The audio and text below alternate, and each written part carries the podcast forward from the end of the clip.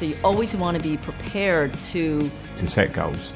To be really disruptive. Diversity is fundamental. It is just trusting those super strengths. To recover from those failures and, and learn from them. Humility looks like the softest word, but it's kind of the hardest. We ourselves are in beta mode. Life goes on. Sporting Edge, inside the mind of champions.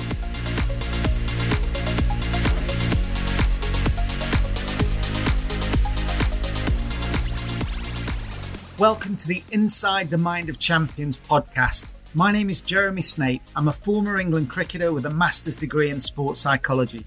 Since retiring, I've been fortunate to work with and interview some of the world's most successful thinkers and performers, and I'm passionate about translating their habits and routines into practical strategies to help you become more successful.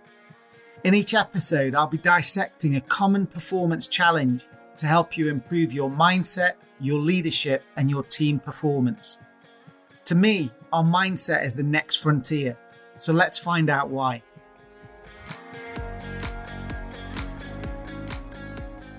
Hello and welcome back to Inside the Mind of Champions. I hope you're well wherever you are, and I just wanted to say a heartfelt thank you for the deluge of messages I received about the Remembering Shane Warne episode. I really hoped it helped you to process the tragic news and to remember the King for his incredible spirit and the impact he had on all of us. He was truly one of a kind, and I've been speaking to a few of the lads that he played with and worked with, and the message is absolutely universal. It seems like he inspired so many people, whether they met him and spent quality time with him or not, and that outpouring of love and support has gone way beyond anything we could possibly have imagined. I'll continue to share his video interviews and his audio clips in my work, and I know his legacy will continue to inspire thousands of people in the years to come.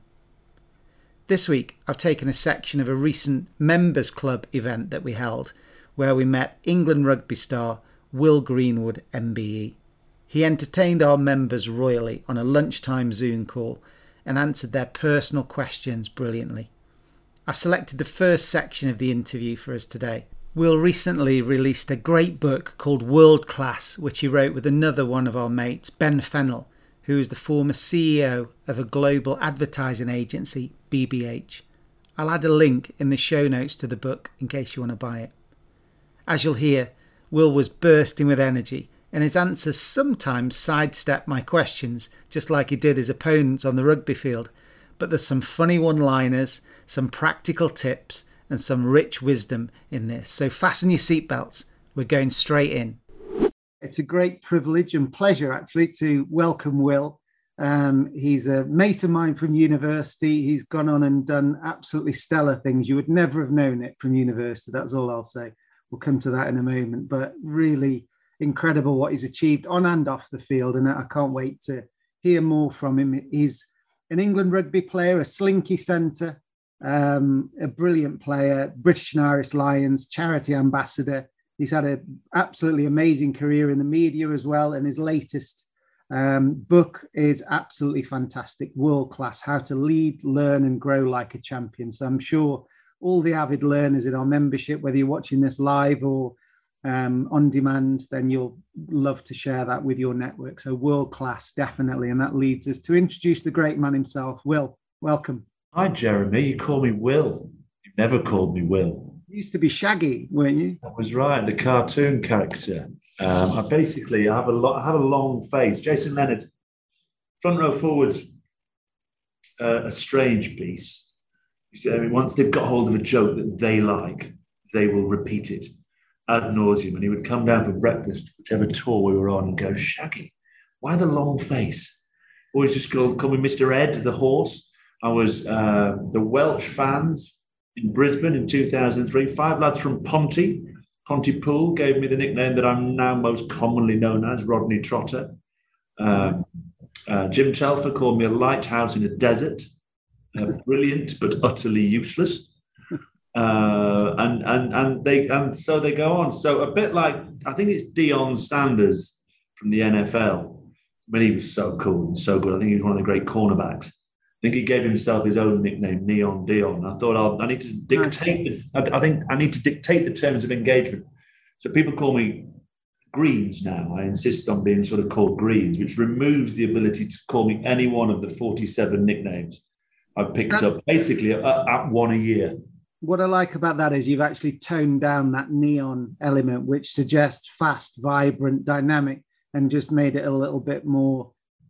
Well, I live for, I live, there's a, I, I can't remember when I read the phrase, and unfortunately, I read it whilst I lived with imposter syndrome. That's listening to one of those, reading one of those questions throughout my entire international career. And I picked up a phrase which is the strong take from the weak, but the smart take from the strong. Uh, and I wish someone had told me that when I was 18. I'm not trying to be smart, as in I was Durham University economics graduate, that sort of stuff. I'm talking about in, in my world, street smart. I'm looking at uh, you know the England team's just been announced, and I see athletes, I see wonderful skill sets. I see left-hand passes going 45 yards. The challenge for this bunch of lads who've got stacks and stacks of physical assets is can they win a street fight? Do they know? And I look at the Welsh eight, seven, eight, nine, Taine Basham, Taulupe Faletau, Tomos Williams, and I go, I'd like to be in a scrap with them. And you go, well, what's that got to do with the game of rugby? Well, winning isn't linear. Winning isn't, I know, if we put these two building blocks in place, it's, it's adjusting, it's having a relentless consistency about what you're doing, which is what England have, but a willingness to change according to what's in front of you. And it was the only thing that kept me alive on a rugby field was to be surrounded by athletes who could do everything I couldn't do, but allows me now, hopefully not in a boxer's tone, but when we, we when I talk about it in the book, you need to understand what's my work on, what's my strength, and what's my super strength. And you've got to be confident enough to say to your team, my super strength is and I never had the confidence to say it as a player, but I'm telling you now, my super strength on the rugby field is I can see what's going to happen in three phases time. Don't ask me to go that route. I know that. I know I'm supposed to. If it's a off the top line out, Tindall smashing it up, I'm the inside. I know I'm supposed to go there. Backy, do me a favour, cover me there because I've just spotted something on the short side the way they where they're doing, and it's that ability, that trust between teammates to go. Here's the challenge. Here's the opportunity.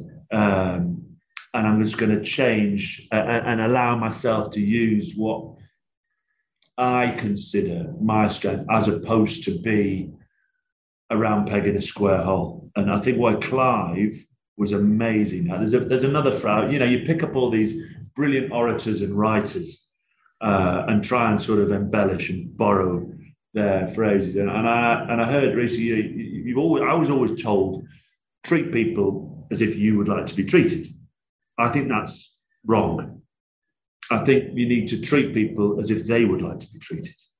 And you've got to take the time to find out about your work colleagues and your teammates to understand if you know the person, you know the player. You're tough on the issue, but you're soft on the person. And just some of the things we we approached uh, with my author, who I must mention at some stage in this conversation is a brilliant man is a brilliant man, fantastic leader himself, global CEO. Um, yeah, uh, and it's allowed us to to bring it together in sort of 15 chapters. Brilliant. So, so you've covered loads in that first uh, intro there, but part part of that thing about the the players having this wisdom, if you like, and this creativity. Um, you you grew up in a sporty family and, and had loads of different sports when you were starting out. Can you just give her a, give us a picture of yeah? Uh, so, so remind me, sport, but actually of more relevance to it. Yes, there were sports, but of more relevance. I I I think sport may have been their chosen topic, but I think that is far too binary about the family I grew up in. I grew up in a family of problem solvers. Now, that by definition means you've got a lot of problems, and that's another conversation for another time. But we were constantly, we, yes, sport, and I'll come on to my dad and my mum as coaches and teachers, but everything was a riddle, everything was a puzzle, everything was a challenge, nothing was given. Here's the opportunity. How do we get from A to B? In a supermarket, the, the posh Waitrose up north is called booths don't know if you've ever been to a Booths, does has a great cheese aisle, and um, if, if things were all right at work, once a month we'd go to Booths. And I spent my life in a in a maths quiz with mum. Like we bought four bananas at 28p, two pints of milk at 73p. We came with a tenner. How much change we got? Come on. By the time we get to aisle four, I needed to know that. So everything was always cards all the time. So, and then that translated into chess. My dad knocked me out on a rugby field, teaching me how to drift defend. And in 2003, we beat New Zealand in New Zealand. We had a midfield scrum. And they came around the corner. Uh, they came around the corner with Marshall Spencer, Nonu, Umaga, uh, Sivivatu, and Howlett. It was half decent backline, right? Uh, and I was on the short side, 20 yards out with Ben Cohen. You're thinking, try all day long. Now, me and Ben, no one ever scored by short side. Tuck in, invite them into the space, send them down Mugs Alley, into out, into out, into out, press, smash them in the corner. As I've gone over, gone, bloody hell, Grange over Sands, 1989, dad knocking me out. That's what he was trying to tell me without actually telling me what he was doing. Um, so my dad was an England captain, uh, remarkably unsuccessful. Dad was an England coach. Uh, he'd probably stay remarkably unsuccessful. Um, but I thought he was brilliant. He was a brilliant rugby player uh, at a time when England were a shambles. He was a brilliant coach at a time when England couldn't beat an egg. Um, and he, on the sports pitch, and my mum in the classroom, um, were constantly on at me to be the best version of myself. Talk about aggregation and marginal gains with Brailsford and Clive doing 100 things 1% better. That's just that's just what I grew up in. And that's why, so I, I, I know this isn't meant to be a memory test. I, I brought the book with me. That's why my dedication that we did was this book is dedicated to every single person out there who's trying to get better. Um, and that's all we've ever tried to do. You know, I coach at Maidenhead. Lads, 7.30, we arrive at 9 o'clock. Can we just be slightly better when we finish? So we'll have some fun. And that's that's at the heart of this book, to, to, to be a tool with 15 different ideas, chapters that we really explored. You can go back to the best photos we've had, uh, people sending in with post-it notes stuck in with a pink marker pen on it. Love the bit that you've said here. I'm going to try that. That we wanted to create so that it's not just entertaining, sure. it's helpful. There's a million great sports books. There's a million great business books, and some of them I've read and I've loved them. We wanted to try and bring something together that was a book about both because to say everything, to say business can learn from sport is right. To say sport can learn from business is correct. And with Ben's authority in the business world and my knowledge and access to, to some absolute titans of sport, we went about aggregating our own thoughts over the course of a year in lockdown. So, what, what, um, when you look back at your own career and the people you've met and the people you've interviewed for the book, we talk a lot in the business about the winning mindset, which is one of these umbrella terms, and it's got you know everything underneath. You hear mental toughness, you hear resilience, you've got your sort of world class framework. What do you think are the key psychological attributes of the the top class performers in sport and business? What what kind of attributes do they share? So I came off a sports field on Tuesday afternoon. I spent um, Sky, as you know, have lost a lot of rights in, in, in rugby. Uh, BT do a great job. Amazon just starting out. Uh, Six Nations terrestrial, totally get it. So slowly but surely, um, over the course of five or six years, uh, my weekend work has sort of shifted and changed and morphed. I've started to explore some different opportunities. I'm now a chief customer officer at the offices I'm in now, Millbank Tower, for an AI company. Um, and in amongst that transition, I did some voluntary maths teachings and some voluntary coaching just because I didn't want to play five rounds of golf a week whilst I was working out what the next challenge is. Anyway, I've continued to do a little bit of coaching uh, at school level for those that are interested. It's, it's Wellington College. Uh, it's about 15 minutes from my house. And um, I got asked, uh, we, we, one of the lads asked me that question that, on Tuesday. Um, and I've tried to think of a really clever answer. Uh, and actually, what the theme I keep coming back with all of them is just comp- just competitive. It, it, might seem like Martin Johnson hated losing, and, and he did hate losing, but actually just wanted to compete. He didn't. He knew occasionally he'd find a bigger dog, and we'd get beat, and we'd find a bit. But make sure if you get beat in anything, get beat by a better team. And my wife's always saying, "You're always so competitive." I'm like, "I'm not. I'm sorry. You always you always wanted to win." And I go, "No, you phrased that wrong. I always want to be competitive. If I'm going to play a game of cards, why am I going to let Arch, my elders, why am I going to let him win? If I've got a better hand than him, you know what? what, what it'll be like, I have I won? You know, so and it's not about beating people for the sake of beating people. It's about if you play a game of touch and you're preparing for the Rosslyn Park Sevens and you've only got six sessions to do, six sessions, there are 75 minutes each, right? That's seven and a half hours. You've only got seven, and you think, oh, I've got four weeks till that tournament, five weeks. No, no, no. You've got seven and a half hours, that's it. So why are we wasting? Um, and why are we not trying to find? So anyway, long answer to a shortage question, but there are so many different people that have different answers to that. And I know there's 41 leaders in business here who would have a variation that. And by the way, the, the, the book is just a, a, collection of ideas. Feedback for me is, is the greatest gift. And I'm happy to argue, debate, have a collision rich discussion about it. But for me, when I look at people like Dave Lewis at Tesco, Dana Strong, ex Comcast, now Sky, uh, some of the people interviewed, Helen Richardson Walsh, um, Michael Johnson. You just see people who just, do you know what? I might get beat, but I tell you what, they're going to have to be bloody good to beat me. And that's what I like.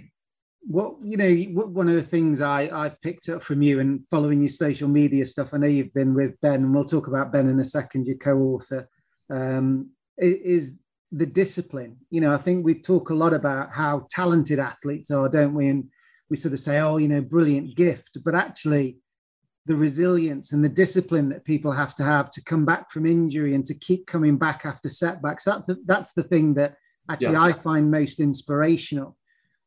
And, and I guess the question for you is of the people that you've been seen really successful, how do they develop that discipline and how do they stay committed to that life of excellence because i think we all like the idea of it we all like the idea of training our bodies and having a professional development plan and growing a great business but somewhere along the line our motivation wanes and we just slow down or stop so yeah. where does that drive and that that discipline comes from do you think well what i love about that question is people normally say where'd you get your motivation from and I go, you're asking it in the wrong order.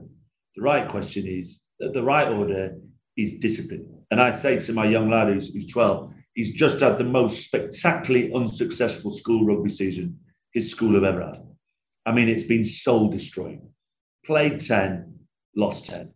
Under 13s, most of them 10 tries to one. I mean, that's tough for those. He's like, and I just keep saying to him, you know what? Just get back on the start line, have the discipline, to get back on the start line, to lace up, to turn up. And what I've found through meeting some extraordinary people and interviewing some insane people who've been remarkably successful, uh, you know, failure and growth are inextricably linked, right? Mm-hmm. So all these great people at some stage, it's pretty rare that they haven't had an absolute shock of what they've realized that failure is rarely fatal. And having that discipline and understanding that problems at four o'clock in the morning that you're keeping yourself up are rarely as big as they are when you get with your team and stick it on a whiteboard and talk about it. If you can have the discipline to be, I, the, the way I joke about it with kids, you say, Mr. Green. Green, or sir, or, or Grace, what, what were you like? I was like, I said, have you seen Shrek? And they go, yeah, I love Shrek. He said, I am Donkey, right? I am the kid at the back just going, pick me, pick me. You know, that's that's that, that, there's a what's going on. I'm in. Stick my hand. I'll go. I'll go and give it a go. And and I think the reality is I can't sit here and say that's what I was always like because you know that's not what I was always like. And I wish I had been, but actually that's part of the fabric of who I was and my journey to discover that. So the reality is, I say, in terms of discipline, it's understanding that if you just get yourself on the start line, you'll be amazed what that and your physical capacity can achieve if you put yourself on the start line. Um, and the other one that uh, Dave Lewis talked about is failure is rarely fatal. I think I can't. I don't want to misquote him. I say failure is rarely catastrophic, you, you, and the great leaders mitigate the cost of that failure. Again, uh, uh, there's such in-depth questions that we've sort of explored. Apologies if there's sort of three or four minute answers to each no, one. No, that's great. And, and I guess you know, as you say, and, and I think that's part of the, everyone's story. You know, you don't always have this discipline that you keep through your life. And at uni, you know, we were a bit more relaxed than we ended up having to be in our, Yeah. our international. Oh yeah, I forgot. Sorry, I forgot the other point on it, which was uh, you got to be kind to yourself on that. So discipline sounds like you're turning yourself into a Tibetan monk, right? It's tough. You know, we talked about uh, we committed with Clive Woodward. They brought a Ros Kadir was a nutritionist and a guy called Dr. Adam Carey, who's now set up a fabulous business called Core Life. I was just checking what is one of his phrases: "Put your own oxygen mask on first. Now they came in and tried to change all our diet, and they said from now on, uh, seven days of the week, you are eating like Olympic athletes. And like Jason Leonard's go, dude, I've come from the amateur era. How many? They, they, asked him a question: How many units of alcohol do you drink a week? Right, and he put forty because he hadn't read the last sentence. And he went, "Oh, 40, Jason. That's not that's not bad. Twenty pints." Over the course of a week, he went, "Oh no, I thought you were asking for post match."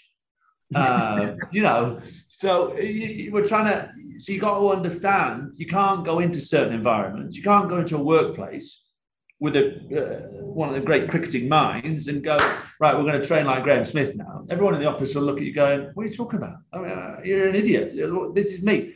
So part of the discipline then is to. I'm not asking for emp- ruinous empathy. I'm not asking for you to say, right, you, I want you all to do one press up a day. Woo, let's go, one press up a day. We're, we're rocking it. You know, it's a load of shite. What I'm asking you is individually understand uh, from your own perspective on a work and uh, a cardio or an athletic perspective is set yourself challenges that you know are challenges, but don't set yourself stuff that you're going to give up on by January the 4th. Uh, and you'll know, and there's a balance. And, and, uh, and if you set off on those kinds of journeys with one or two ideas about what you might do, they're achievable. And then when you start to pick off little goals, you know what? You go, well, if I could do that, then I'll go there. But trying to, like, again, back to Clive, Fraser stuff from him. I'm sure he'll, I guarantee, by the way, he'll have stolen it from someone else. But uh, he said, we won't do 100 things 1%. Uh, sorry, we won't do one thing 100% better. We'll do 100 things 1% better. Uh, and I think in terms of discipline and motivation and surrounding yourself, it's such a good topic, surrounding yourself with people. Like people say, oh, you've trained a lot. The reality is I've trained three times a week through lockdown. And I'm telling you now, if I didn't have a WhatsApp group from Durham, where there's six lads from Durham, different sizes, different weights, different athletic abilities, saying "S- Tuesday, 7 a.m., Thursday, 7. We were on at 7 a.m. this morning. Tuesday, Thursday, Saturday, when we can, you're on. And I woke up at six, 20 past 6 this morning. And I, like I told you, I've been for a pint with a Durham mate last night, a separate Durham mate. Had a couple of beers. Uh, I come in, I'm having a, you know, for authenticity's sake, uh, work's tough at the moment, and I'm, I'm learning to, to, to understand how we can get ourselves out of different situations. I'm thinking, I don't fancy this. And you're like, oh, what? you're a World Cup winner, you beat North Pole. I'm like, no, it was 6.20 this morning. I could not be asked. I thought, I'm going to press the snooze button here. There- There's no chance of it. But actually, by surrounding myself with people who I knew would be on the court at seven waiting, or and then we drop me a note, where are you? Where are you? What's going on? The link, Zoom link, are you coming? Bang, I'm up. And you know what? By getting on the start line, guess what? I put in a cracking session this morning. Then my endorphins have been released. Uh, and I'm loving it. And Look at you now. yeah. And actually, I saw a girl on the tube today, by the way, great jumper. Great jumper. She's walking down. She's on, uh, where was I? I was changing platforms, Oxford Circus to get on the Victoria line. And she had a great uh, sweatshirt that just said endorphin dealer. Uh, and I just thought, what? You know, I want to be, a, I was like, I'm going to get one of those printed. I want to be an endorphin dealer. I, every time I come to the office, I don't necessarily want to be Duracell. Not not everything's great all the time, but uh, positive mindset. I know you talk a lot and listen to a lot of these. Positive mindset uh, allows you to achieve so much more. I know it rains sometimes and life's shit. I get that.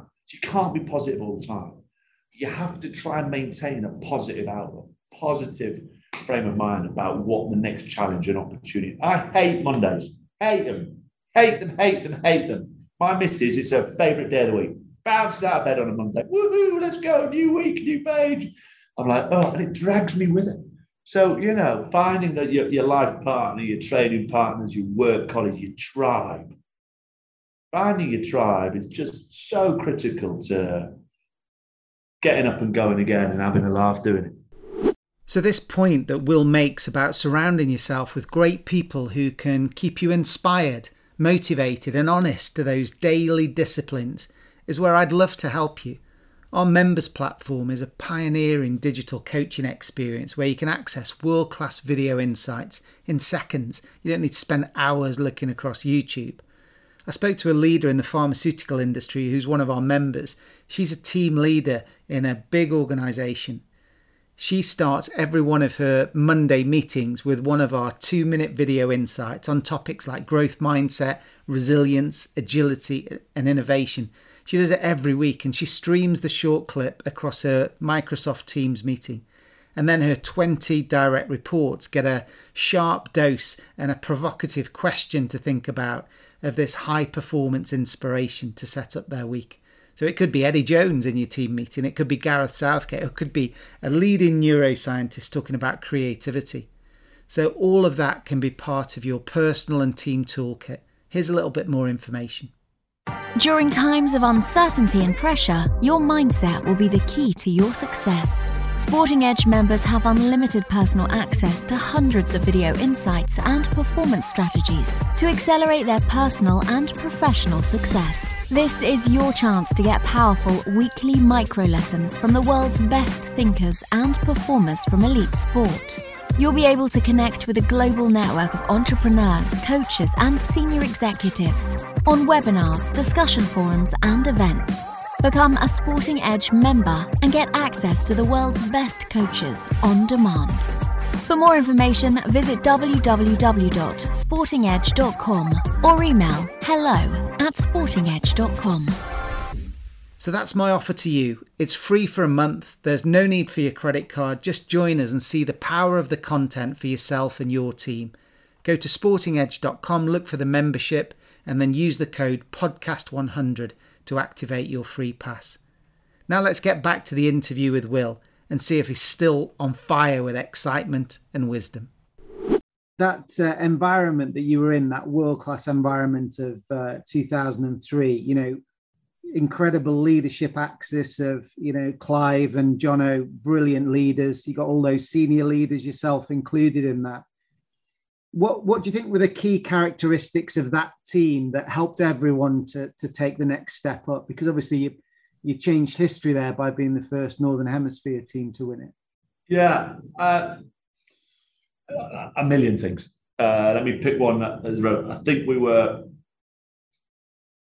very selfless as a team. Jono didn't really want the captaincy badge. Like he talked about regularly. So all I did was toss the coin, and, and we know. I mean, you know from the outside, but I definitely know from the inside. It's like, dude, you did way more than toss a coin. You set the tone.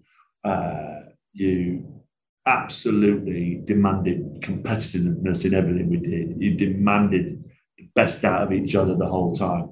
But you keep coming back to that ability to be, do you know what? I'm the I'm the lead singer of the band right now. I need to step up and I need to win this line out. Bang, right now I'm backing drummer. I'm just backing doing my little bits. Right, who's lead singer? And that ability to understand and just constantly be fluid and subservient to a different person at different time when different things are needed was really, really special in that. And when you think about, I think my vocabulary is okay. When you think about the alpha males in that group, you you'd go, that, that really they were prepared to step aside. Dallaglio stepped aside. I mean, he didn't step aside when it was time to give the big East End team talk. You know, when he wanted to become Lenny McLean, this is my governor. Bring all your tools. It's going to be a street fight tonight. Like, oh, here we go, lol, here we go. And then Neil Back. So I always call Lawrence like Bill Sikes from Oliver Twist, uh, the big cudgeon. And alongside him, I think Bill Sikes' dog was called Bullseye. Right? And he was always following Sikes. Like Neil Back was like Bullseye, yamping along. Go, go on, lol, go on, lol, jumping up the knee high. Uh, and those sorts of characters. So that was in his patch. And then, uh, so that selflessness, that understanding, which we didn't have, by the way, to begin with. So again, I can't reinvent the wheel here or rewrite history. The players weren't like that to begin with. That culture was hugely helped by training with the Royal Marines, by understanding that a lot of teams and business businesses use social charters, teamship charters. Our code of conduct, having been told by the Royal Marines in 2000 by the commandant, giving Clive a piece of paper with six names on it, going, I wouldn't go to war with those six fellas. And like, whoa. And Clive going, oh, some of my best players. what, what, what do I do now? But the reality was we'd never written it down. We'd never taken the time to find out what makes people tick. Going back to knowing the, knowing the player or get the player, get the heart. Uh, get the heart, get the player. Scott Robertson, brilliant. Um, but by not having any frameworks, any parameters, there was, I'm the biggest dog in the playground, and this is my turn. Actually, by creating a teamship charter and a set of a standard of behaviors, not a set of rules, a standard of behaviors that was expected to be lived by everyone in that team environment, suddenly created a one where it was much more about the 35 man squad than the 15 man squad. And, and my, one of my favorite stories, you know, I, I do realize I'm, it's 19 years now since I realized that there's a shelf life, but to some of the stories. And then actually there are others, like just chatting to one of the England coaches yesterday, rugby. I said, look, up front, I want to say this now, just because it's old, doesn't mean it's good, right? But I need you to think about when we're having this conversation, we're watching these clips, but I also need you or you to buy in. Just because it's new, don't make it better. Uh, and uh, just get me back on track. What was I talking about then? I've gone off on old and better. Yeah, I know you were listening. We talk. We were talking about um, the team of 2003. Oh yes, sorry. And the story I go back to, which I, which which is relevant. So I get. I can't go into this England backline now, and so I, I probably could, right? But and, and tell them how to run a move. But that it's a new set of coaches. I, I would do some of the things slightly different. There was a couple of backs moves where Slady you're taking too much space there. I mean, we're going out the back, catch, pass, give, gone, Malin scored. Oh, so all that I could get technical, but actually, um, what's more relevant is stories um, like when the team for the World Cup quarter final in 1999 was announced the lads not in the 15 went out on the smash in Paris. Not my team, not bothered. I'm not playing, not about me. Who gives a monkeys? Who gives a rat's ass? I'm gone. he's never, yeah. 19, 2003, Manly Pacific Hotel flip chart goes back 15 lads on the flip chart, 15 lads. I mean, you know, wanting to, but not like trying to trying to act cool, act cool. You just won the lottery and you like go do nothing because I know there's 15 lads. And Clive leaves the room, and the first 15 lads on their feet, and the first person to shake my hand was Mike Catt. Goes, Shaggy, you know my number, you know my room, anything you need in the next 72 hours that wins this for us, mate. I'm your water carrier, and that sort of stuff. And that, that sort of stuff wasn't possible without experiences like the Marines, without looking under different rocks to find different solutions, to then understand what massive vacuum we had in terms of collective knowledge of each other and behaviors and signals to when I'm drifting from competitive to I'm going to punch you in the face. That's not good. Stay competitive, leave red mist, and people being able to pick up on those and remove people from situations or give people the floor more. They're, they're starting to hit their optimal zone of individual performance here. Let just that call, cancel that call, he's having it.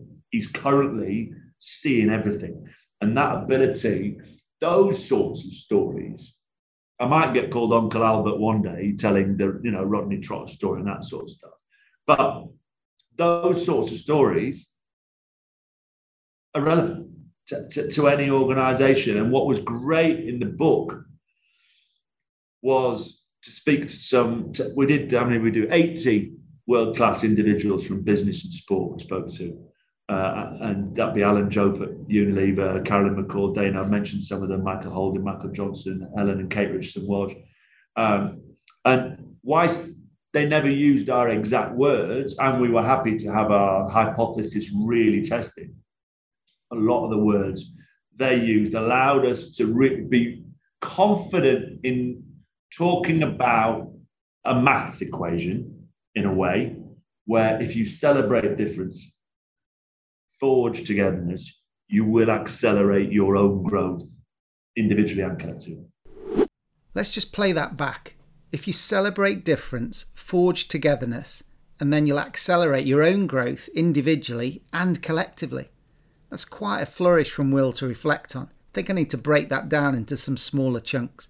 So, what he's saying is that if you celebrate individual difference, that means that people can bring their own ideas, their own debates from their own experiences and, and preferences, their beliefs, their life stage, their gender. You've got people who are bringing that cognitive diversity to the workplace. That's going to help us to make stronger decisions because we've got different perspectives covered off. But we don't just want a load of different people, otherwise, we're going to end up with cliques and, and everyone pulling in different directions. So we need to forge togetherness, which is by a shared goal, a shared purpose, and that culture which makes us feel that sense of belonging. We're part of the blue team, we're part of the sales team, we're part of the red team. This is how we operate. Those cultural values being lived out and storytelling is a classic way to make people feel like they belong in that team. And then when you've got those conditions and this quest for constant improvement where individuals are being supported to be the best they can be, but also challenged to be better this week than they were last week, that's when we start to see individuals raising the game and you get that healthy internal competition to come up with the best ideas and, and move things forward. And when we get the whole team bubbling with that level of striving and innovation, that's when we see the whole standard starting to rise up every day. So, this is exactly what a high performance culture sounds like and feels like, whether you're in sport or business. It's not cozy, it's challenging, but it gives you a great sense of community as well, and that you're striving to achieve something special together. Now, I'm sure Will, Shaggy, Donkey, or whatever you want to call him, felt that in that World Cup winning team that he played in. But that's the quest for all of us to try and build and replicate that environment for our own sports teams, our own schools, our own hospitals, our own businesses, wherever we work and try and strive for excellence. We all want to feel like that because that's where we have such pride, not only as we're going through that process of building, but also as we look back at the things we've achieved over our lives. I feel really privileged to be your guide as we start to chase down that goal. And I'll be introducing you to some of the amazing people that I get to meet. I know we've got some brilliant interviews planned in the weeks ahead. So remember, if you'd like to meet them in our digital platform, go to sportingedge.com and activate your free month's membership using the code podcast100 at checkout. I'd love to support your business as well, whether you are in a, need a conference speech or some digital content to accelerate your change initiatives. Just drop me a note through to hello at sportingedge.com. And you can also use that email address if you've got any ideas for the future shows. I'd love to make this a great coaching resource for you as well. So please do email me, I'd love to help. If you're enjoying the show, please do uh, leave a five star rating on the way out. It helps massively in the rankings and the ability for people to find the show amongst the thousands of podcasts that are out there. As ever, I really appreciate your time for listening. Enjoy the drive, the dog walk, or the time just jotting down ideas for your own future success. Until next time, good luck. Thanks for listening to this episode of Inside the Mind of Champions. Connect with Jeremy's LinkedIn, Twitter, and Instagram links in today's show notes to receive the latest insights from his work.